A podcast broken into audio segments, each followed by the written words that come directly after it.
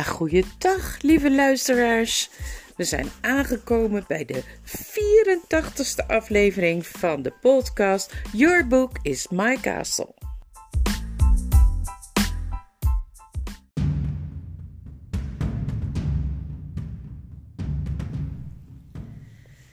Er staat boven dit hoofdstuk de wilde, eenzame streken in het noorden.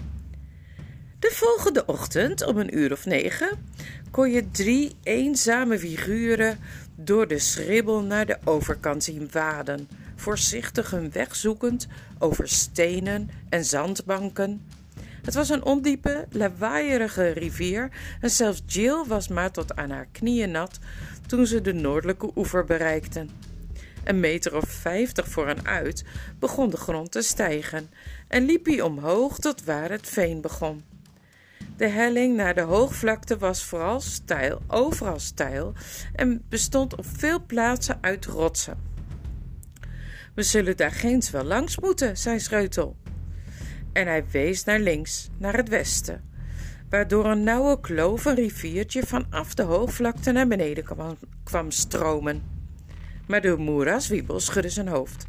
Langs die kloof wonen de meeste reuzen, zei hij. Die kloof is een soort straat voor ze, zou je kunnen zeggen. We kunnen het best rechtdoor gaan, al is het daar wel steil. Ze vonden een plek waar ze tegen de helling op konden klauteren. En een minuut of tien later stonden ze bovenuit te hijgen.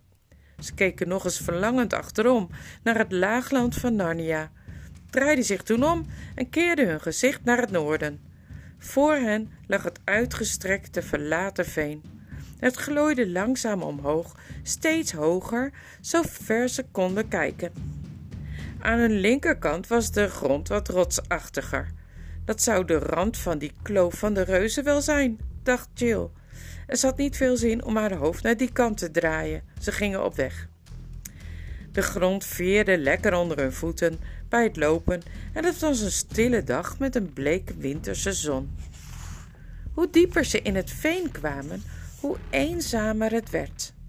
Ze hoorden kapmeeltjes krijzen en af en toe een havik.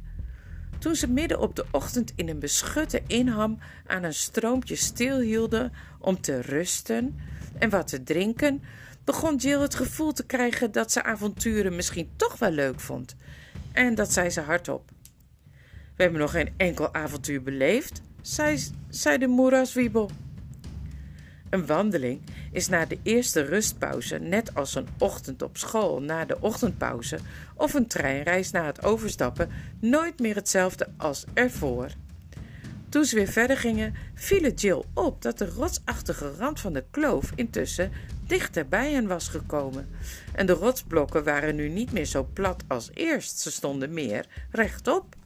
Eigenlijk leek het haast wel torens van steen en wat een rare vorm hadden ze. Ik geloof vast, Jill, dat al die verhalen over reuzen ontstaan zijn door die rare rotsblokken.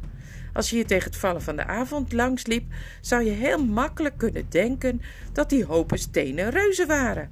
Moet je die nou zien?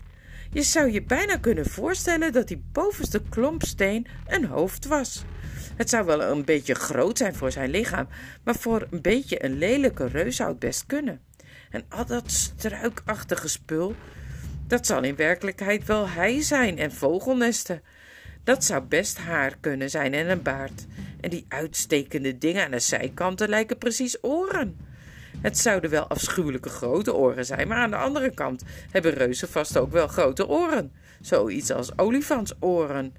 En. Oh! Het bloed stolde in haar aderen. De hoop stenen had bewogen. Het was echt een reus. Er was geen twijfel mogelijk. Ze had gezien hoe hij zijn hoofd omdraaide. Ze had een glimp van zijn enorme, domme, pafferige gezicht opgevangen.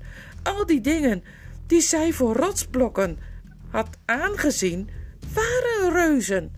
Het waren er wel veertig of vijftig, allemaal op een lange rij. Ze stonden blijkbaar met hun voeten in de kloof en met hun ellebogen op de bovenrand geleund. Zoals je op een mooie zonnige ochtend na het ontbijt wel eens een groepje mannen over een muurtje geleund ziet staan. luieren. Gewoon rechtdoor blijven lopen, fluisterde Puddelglum, die ze ook gezien had. Niet naar ze kijken. Wat je ook doet, niet hardlopen. Dan hebben we ze in de mum van de tijd allemaal achter ons aan. Ze bleven gewoon doorlopen en deden net of ze de reuzen niet zagen. Ze hadden het gevoel alsof ze langs een hek van een huis liepen waar een valse hond woonde, maar dan veel erger. Er waren tientallen van die reuzen. Ze keken niet kwaad, ook niet vriendelijk. Ze zagen er helemaal niet uit alsof hun iets bijzonders opviel. Aan niets was te merken of ze de reizigers zagen. Toen, zoef, kwam er iets zwaars door de lucht aanzeilen en een grote steen kwam met een dreun een stap of twintig voor en uit op de grond neer. Toen viel er één, bons, een meter of vijf achter hen. Proberen ze ons te raken? vroeg Scheutel. Nee, zei Puddelglum, het zou heel wat veiliger voor ons zijn als ze dat wel deden. Ze proberen dat daar te raken. Die hoop stenen daar ginds. Rechts van ons. Die zullen ze heus niet raken hoor. Die is wel veilig. Ze kunnen zo allerbelabberst slecht mikken. Als het mooi weer is, doen ze dit spelletje bijna elke ochtend. Het is zo'n beetje het enige spelletje dat ze kunnen begrijpen. Het was verschrikkelijk. Het leek wel of er geen eind aan die rijreuzen kwam. En ze bleven aan één stuk door met stenen smijten waarvan er sommige griezelig dichtbij neerkwamen. Niet alleen was het echt gevaarlijk, maar bovendien waren alleen de aanblik en het geluid van hun gezicht en stemmen al genoeg om iemand de stuipen op het lijf te jagen. Jill probeerde niet te kijken. Na zo'n 25 minuten kregen de reuzen blijkbaar ergens ruzie over. Dat maakt in elk geval een eind aan het spelletje, maar het is ook geen pretje om op minder dan een kilometer afstand van ruziemakende reuzen te zijn. Ze raasden en tierden tegen elkaar in lange woorden van wel twintig lettergrepen, waar geen touw aan vast te knopen was. Ze schuimbekten en stampvoeten en sprongen op en neer van kwaadheid. Bij iedere sprong dreunde de grond alsof er een bom ontplofte. Ze stonden elkaar op het hoofd te beuken met grote lompe stenen hamers, maar hun schedels waren zo hard dat de hamers gewoon terugketsten. Dan liet het monster dat het de dreun gegeven had zijn hamer vallen en brulde het uit van de pijn, omdat hij zijn vingers verzwikt had. Ze waren zo oerdom dat ze een paar tellen later weer precies hetzelfde deden. Op de lange duur was dat wel fijn, want toen een uur voorbij was, hadden de reuzen zichzelf en elkaar zo'n pijn gedaan dat ze met z'n allen op de grond gingen zitten en een potje begonnen te huilen. Toen ze eenmaal zaten, kon je hun hoofden gelukkig niet meer zien, want die zaten nu achter de rand van de kloof. Maar Jill hoorde ze zelfs nog als een stel grote baby's huilen en snotteren en tekeer gaan toen ze al een kilometer verderop waren. Die nacht kampeerden ze op de kale hoogvlakte. En Puddelglum leerde de kinderen hoe ze de meest warm, meeste warmte van hun dekens konden hebben door met hun ruggen tegen elkaar aan te slapen. Zo houden de ruggen elkaar warm en kun je allebei de dekens bovenop je hebben. Maar ondanks dat hadden ze toch nog wel koud en de grond was hard en bultig. De moeraswiebel zei dat ze er veel minder last van zouden hebben als ze maar bedachten hoe ontzettend veel kouder ze het nog zouden krijgen als ze verder naar het noorden kwamen. Maar dat hielp allemaal niet.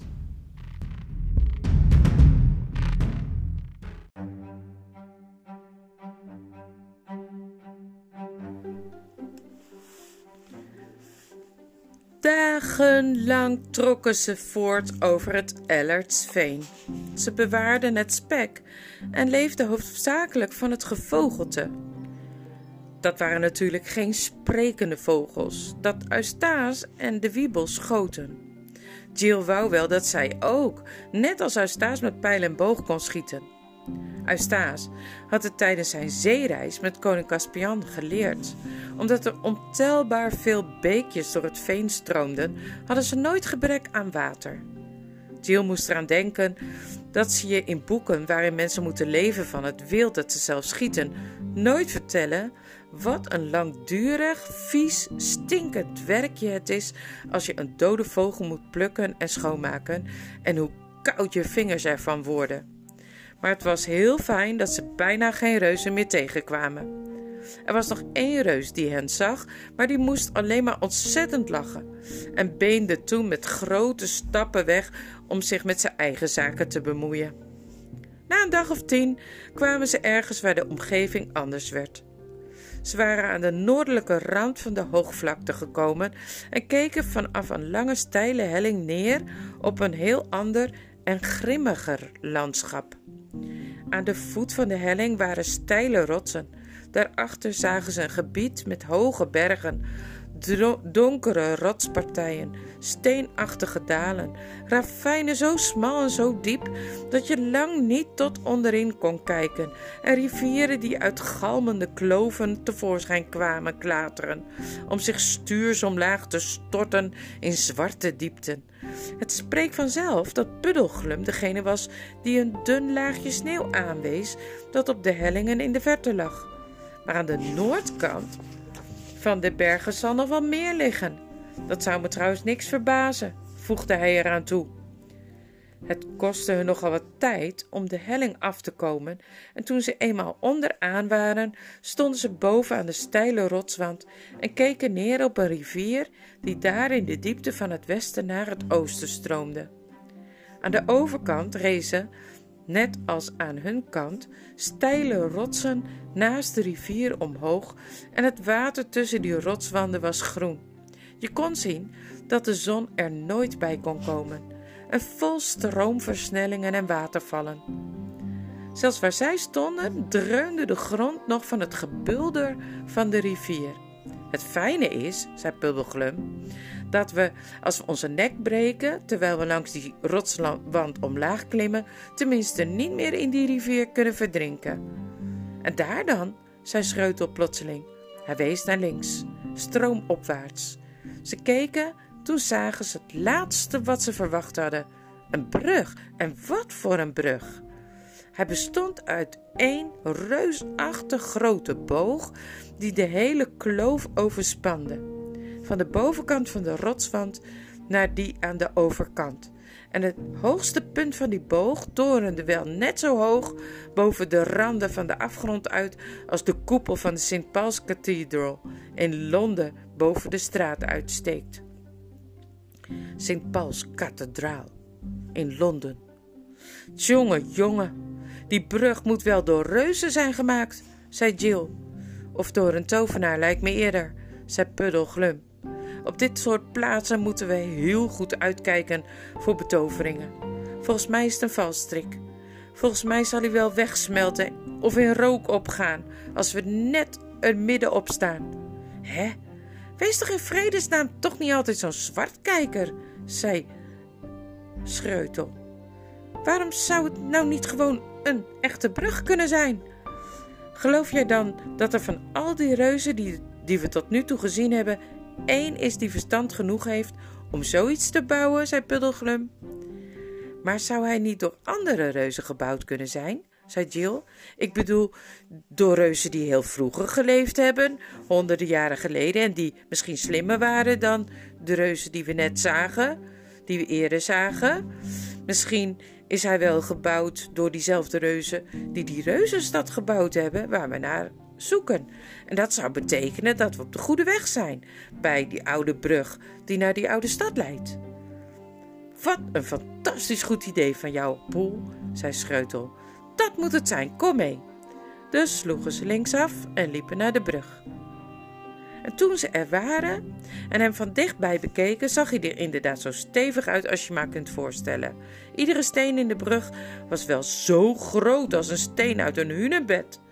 En er moest ooit wel een goede steenhouder aan te pas zijn gekomen om ze recht af te bikken, hoewel ze nu gebarsten en afgebrokkeld waren. De leuning was vroeger zo te zien met weelderig beeldhouwwerk versierd geweest. Daar was hier en daar nog iets van te zien. Brokkelige gezichten, gestalten van reuzen, minotaurussen, inktvissen, duizendpoten, angstaanjagende goden. Puddelglum vertrouwde het nog steeds niet, maar hij wilde wel meegaan als de kinderen er per se overheen wilden. Het was een lange, zware klim naar het hoogste punt van de boog. Op veel plaatsen waren er geweldige steenblokken tussen uitgevallen, zodat er een afschuwelijk gapend gat overbleef, waardoor ze omlaag konden kijken naar de rivier, die honderden meters diep onder hun voeten doorkolkte. Ze zagen onder zich een arend vliegen. Hoe hoger ze kwamen, hoe kouder het werd. En er stond zo'n harde wind dat ze maar nauwelijks op hun benen konden blijven staan. Het leek of die bruggen van schudden. Toen ze boven waren en over het hoogste punt van de brug heen naar beneden konden kijken, zagen ze iets dat op de resten van een oude reuzenweg leek, die zich voor hen uitstrekte tot in het hart van het gebergte. Er ontbraken heel wat stenen uit de weg. En tussen de stenen die er nog lagen, groeiden grote plekken gras. En over die eeuwenoude weg kwamen twee ruiters op hen afrijden. Twee ruiters, die allebei niet groter waren dan een gewoon volwassen mens. Gewoon doorlopen, naar ze toe blijven lopen, zei Puddelglum. Iedereen die je tegenkomt op een plaats als deze kan voor hetzelfde geld een vijand zijn, maar we moeten ze niet laten denken dat we bang voor ze zijn. Tegen de tijd dat ze van de brug af waren en ze op het gras stonden, waren de twee onbekenden al vlakbij gekomen. De ene was een ridder in volle wapenrusting, met zijn vizier dicht.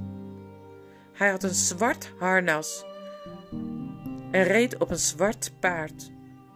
Er stond geen familiewapen op zijn schild en er hing geen vaantje aan zijn lans.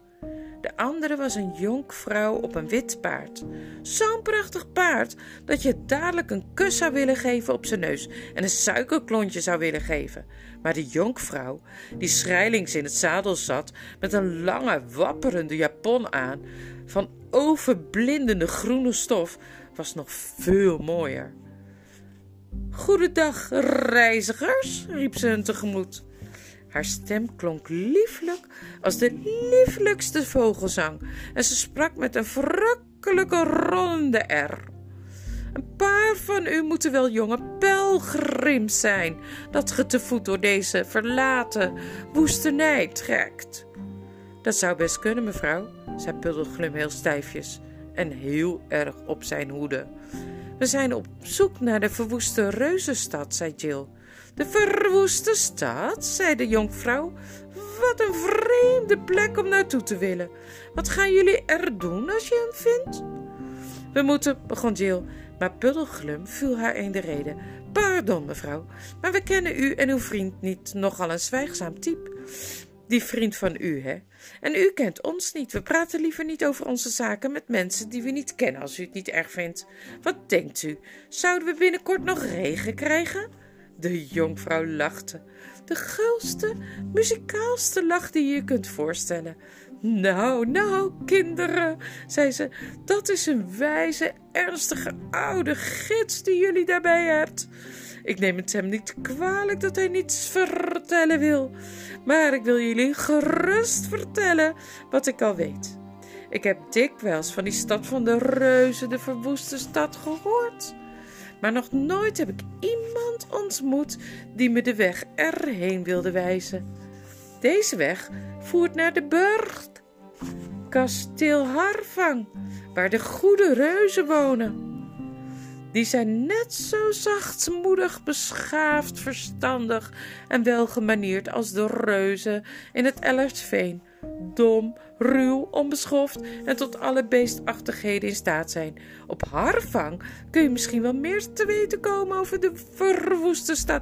Misschien ook niet. Maar in ieder geval zullen jullie er een goed onderdak vinden. En vrolijke gastheren. Jullie zouden er verstandig aan doen daar de winter door te brengen, of er tenminste een aantal dagen te vertoeven om tot rust te komen. Er staan dampend hete baden, zachte bedden, knapperende haardvuren op jullie te wachten. En vier keer per dag komt er braad met gebak, zoetigheid, geestrijk vocht op tafel.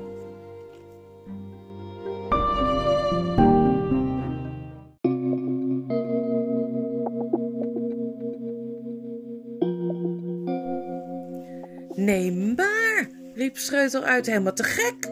Stel je eens voor, weer in een echt bed te slapen. Ja, en een warm bad te nemen, zei Jill. Denkt u dat ze ons te logeren zullen vragen? We kennen ze helemaal niet, ziet u. Je hoeft ze alleen maar te vertellen, antwoordde de jonkvrouw, dat de vrouwen met het groene gewaad hen door jullie laat groeten en hun twee schone zuidelijke kinderen zendt voor het herfstfeestmaal. Oh, dank u wel. Heel hartelijk bedankt, zeiden Jill en Schreutel. Maar pas wel goed op, zei de jonkvrouw. Op welke dag jullie ook bij Harvang aankomen, zorg dat je niet te laat bij de poort bent, want ze sluiten hun poorten maar enkele uren na het middaguur. En het is op dat kasteel de gewoonte dat ze voor niemand meer opengaan als ze eenmaal vergrendeld zijn, hoe hard er ook geklopt wordt. De kinderen bedankten haar nog eens met glinsterende ogen en de jonkvrouw wuifde naar ze. De moeraswiebel nam zijn punthoed af en boog heel stijfjes. Daarop reden de zwijgende ridder en de jonkvrouw weg, de helling van de brug op, met kletterend hoefgetrappel. Zo, zei Puddelglum, ik zou er heel wat voor over hebben om te weten te komen waar die vandaan komt en waar ze naartoe wil. Niet bepaald iemand die hier in de wildernis van het reuzenrijk zou verwachten, vind je wel? Die is vast zeker niet veel goeds van plan. Ach, onzin, zei Schreutel. Ik vond haar hartstikke aardig. Stel je eens voor, warm eten, warme kamers. Ik hoop maar dat het niet zo ver meer is naar Harvang. Anders ik wel, zei Jill. En wat had ze mieterse jurk aan, hè? En dat paard. Dat kan allemaal best wezen, zei Puddelglum. Maar ik wou dat we wat meer van haar wisten. Ik was anders ook van plan haar van alles over haarzelf te vragen, zei Jill. Maar hoe kon ik dat nou als jij haar niks over ons wou vertellen? Ja, zei Schreutel. Waarom deed je nou zo stijf en onvriendelijk tegen ze? Vond je ze niet aardig? Ze, zei de wiebel. Welke ze? Ik heb er maar één gezien. Zag je die ridder dan niet? vroeg Jill. Een harnas, dat heb ik gezien, zei Puddelglum. Waarom zei die niks? Denk dat hij verlegen was zei Jill. Of misschien wilde hij alleen maar naar haar kijken en naar die lieve stem van haar luisteren. Dat zou ik in elk geval wel willen als ik hem was. Wat ik me stond af te vragen, merkte Puddelglum op, is wat je nou echt zou zien als je het vizier van die helm eens op zou tillen en naar binnen kon kijken. Verdraai nog een toe, zei Schreutel. Denk er dan eens over na, wat voor vorm dat harnas had. Wat zou er nou anders in kunnen zitten dan een mens? Een geraamte? vroeg de moeraswiebel akelig opgewekt. Of voegde hij er na even nadenken aan toe: misschien wel helemaal niks. Ik bedoel, niks dat je kunt zien, iets onzichtbaars. Hé, alsjeblieft, Puddelglum, zei Jill met een rilling over de rug. Wat heb je aan afgrijzelijke ideeën, zeg? Hoe bedenk je dat allemaal? Ach, wat kunnen ons zijn ideeën schelen, zei Schreutel. Hij verwacht altijd het allerergste en nooit heeft hij gelijk. Laten we liever aan de goede reuzen denken en zo snel mogelijk maken dat we op haar van komen. Ik zou wel eens willen weten hoe ver het nog is. En daar hadden ze dan bijna voor het eerst echt ruzie. Precies als Puddelglum al voorspeld had. Niet dat Jill en Schreutel voor die tijd niet heel wat afgekibbeld en gesnauwd hadden. Maar dit was de eerste keer dat ze het echt helemaal niet met elkaar eens waren. Puddelglum wilde absoluut niet naar Harvang. Die zei dat hij geen idee had wat een reus onder goed cijfer stond en dat er, hoe dan ook, in de aanwijzingen van Aslan niets voorkwam over bij reuzen gaan logeren. Of het nou goede waren of niet. Maar de kinderen die schoon genoeg kregen van wind en regen en magere gevogelte dat geroosterd was boven een kampvuurtje en harde koude grond om op te slapen, waren vastbesloten om bij die goeie reuzen op bezoek te gaan. Ten slotte gaf Puddelglum toe en zei dat hij dan wel weer mee zou gaan. Maar op één voorwaarde. De anderen moesten hem absoluut beloven dat ze niet aan de goede reuzen zouden vertellen dat ze uit Narnia kwamen of dat ze op zoek waren naar prins Rilian. Behalve als hij zei dat het mocht. Dat beloofden ze. Toen gingen ze verder. Nadat ze met de jonkvrouw gepraat hadden, begonnen er twee dingen slechter te gaan. In de eerste plaats was de grond nu heel wat harder en de weg voerde hen door het ene nauwe dal na het andere. En door al die dalen kwam voortdurend een ijzige noordenwind in hun gezicht waaien. Er was daar niks dat ze als brandhout konden gebruiken en er was nergens een beschutte kuil of een inham waar ze de nacht konden doorbrengen, zoals op de hoogvlakte. En de grond was hard en rotsachtig. Overdag kreeg je er zere voeten van en s'nachts ging alles pijn doen. In de tweede plaats, wat de bedoeling van de jonkvrouw ook geweest mocht zijn, toen ze over Harvang had verteld, de uitwerking die het op de kinderen had, was niet zo mooi. Ze konden nergens anders meer aan denken dan aan zachte bedden en heerlijke warme baden en lekkere maaltijden en hoe heerlijk het zou zijn eindelijk weer eens een dak boven het hoofd te hebben. Ze praten nu nooit meer over Aslan en zelfs niet meer over de verdwenen prins. En Jill zei niet langer iedere avond en iedere ochtend de aanwijzingen op voor zichzelf, zoals ze steeds had gedaan. Eerst zei ze tegen zichzelf dat ze te moe was, maar al gauw dacht ze er niet eens meer aan. En zou verwachten dat de gedachte aan al dat heerlijks op Harvang hen zou opvrolijken, maar het maakte juist dat ze medelijden met zichzelf kregen, dat ze zaggerijniger en kribbiger tegen elkaar werden en tegen Puddelglum deden. Ten slotte kwamen ze op een middag op een plaats waar de kloof waarin ze liepen wijder werd en waar aan weerskanten van hen donkere dennenbossen oprezen. Ze keken voor zich uit en zagen dat ze nu het hele gebergte door waren. Voor hen lag een eenzame rotsachtige vlakte. Daarachter weer nieuwe bergen met besneeuwde toppen, maar tussen hen en die bergen in de verte rees een lage heuvel op met een beetje een afgeplatte hakkelige top. Kijk eens, kijk eens, riep Jill en ze wees over de vlakte. Daar, voorbij de platte heuvel, zagen ze allemaal door de invallende avondschemering licht branden. Licht! Geen maanlicht, geen kampvuur, maar gezellig huiselijk licht.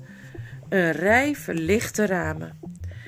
Als je nog nooit dagen en nachten lang, weken achter elkaar in de woeste wildernis geweest bent, dan kun je bijna niet voorstellen hoe zij zich voelden. Harvang! riepen Schreutel en Jill met blijde opgewonden stemmen.